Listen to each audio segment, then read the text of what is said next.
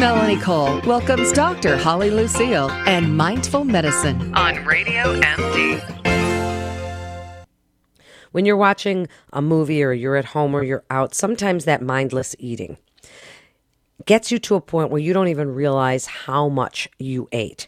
And overeating is such a problem in this country. It's crazy. And of course, my brilliant guest today, Dr. Holly Lucille, nationally recognized and licensed naturopathic doctor, educator, and just all around really smart lady. Okay, Doc Holly, let's talk about overeating because Oh my gosh. I have a sister who has had bariatric surgery and then hmm. lap band over bypass. And I come from a family of heavy people, and I've had to watch my weight all of my life. I will have to. So, what are some of the causes, as you see it, of overeating? Well, you know, here's the thing. I, I stumbled across, across this is a this is a very in depth study. Okay, and on uh, whole person integrative eating, and it's basically a program for treating overeating, overweight, and obesity. And of course, as we know, it's a huge health issue in our society. And the problem I think with that, Melon, is that I, I, there's so many talking heads saying this diet, that diet, do this, take the supplement, and it's still such an issue. So I, this always gets me. Like I want to go deeper, and these folks have. This is Deborah Kesten. She's a she has a master's of public health and um, a PhD. Dr.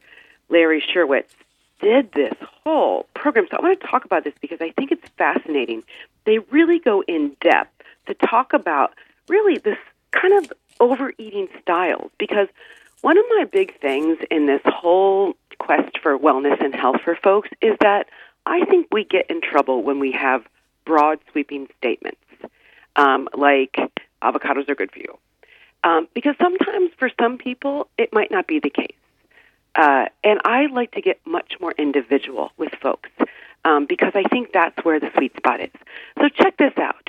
There, they identified seven seven different overeating styles, and I think when people could see themselves in this, they would go, "Yeah, that's me," because maybe something else doesn't fit, which which makes you what frustrated, which makes you want to do what, what more? Probably stuff your frustration by overeating, right? Absolutely. Mhm. Yeah. So, seven uh, different styles of overeating diet and obsessing about the best way to eat. Of course, everybody's confused. It's called food fretting. Um, task snacking, eating while doing other activities. Oh boy, oh boy. I am familiar with that one, right? It's just kind of mindless. You're doing other activities and you're just munching away. Emotional eating. This is huge for folks. Turning to food to self medicate or, or for negative feelings, right? We, we have a hard time. We don't have a great tolerance for our negative feelings. So we go to stuff them down. I was having a difficult conversation with somebody yesterday. There was something that happened, and she, I was like, "I can't hear you. You're mumbling." Well, she wasn't mumbling. She was stuffing her face. So it's Yeah, like, I hate when people do that on the phone, right? Yes. So fast foodism, consuming mostly fast and processed foods. We know that that leads to obesity and also um, health issues because they're nutritionally valueless mostly, and we need that nutrients to make our body work. Solo dining, people eating alone more often than not. Uh, two more, unappetizing atmosphere. We're eating in unpleasant psychological and or non-aesthetic environments. And sensory disregard. That means eating without attention to flavors, aromas, and presentation.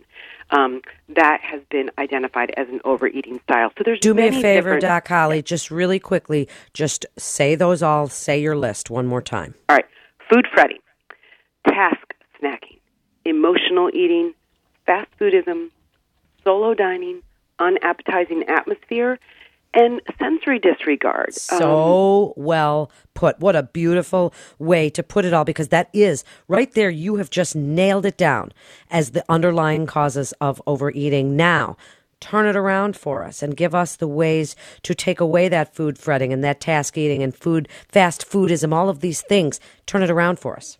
Well, what these folks did um, is they tried to put a plan together for integrative eating, um, and and so for food fretting, we want the enjoyment of food, perceiving food and the experience of eating as a social, ceremonial, and sensual pleasure. Okay, so um, not having to obsess around what diet and what is the best way to eat, but actually it's the enjoyment of food. So that was the integrative eating um, that was prescribed for these food fretters. Okay, uh, for task snacking, it was more mindfulness when it came to eating, bringing moment to moment, non-judgmental, non-judgmental awareness to each aspect of the meal. So you're not doing this, that, and the other thing. It's that, hey, this is my protein, this is my carbohydrate, this is um, uh, you know how I prepared it. It's actually you use your mind when you're eating. That was a prescription there. For the emotional eaters, it was appetite based eating, eating for pleasure with a healthy desire for food. So being able to relearn your appetite that was based on hunger from a physiological perspective, not an emotional perspective, was a prescription there. Uh, fast foodism was turned into fresh whole foods, choosing fresh whole foods in their natural states as often as possible. So that was the prescription that was used for the integrative eating uh, based on you know, based on the overeating styles. For solo dining, it was shared fare, dining with others as often shared as possible. fare. I I Yeah. like that one because Yeah. I know that solo dining thing is huge, and when I find myself sitting there by myself, I just way overeat. Oh my gosh! You know, I travel quite a bit, and so sometimes um, I'm relegated to bellying up to the bar and having a glass of wine, and I certainly order things that I would not order if I was, you know, with friends or with my family, or certainly having control eating back at home. So I completely get that. So it's shared fare. Um, using a, a pleasant environment, dining in a psychologically and aesthetically pleasing surrounding uh, for the unappetizing atmosphere. That was really important. You know, it's funny because when I go out and when people ask me to go out to dinner and where where do you want to go, a lot of times I'm like, sure, I learn to make healthy choices wherever I'm at. And believe me, you can. Sometimes it's a stretch, but you can. But you know what I like? I like the ambiance.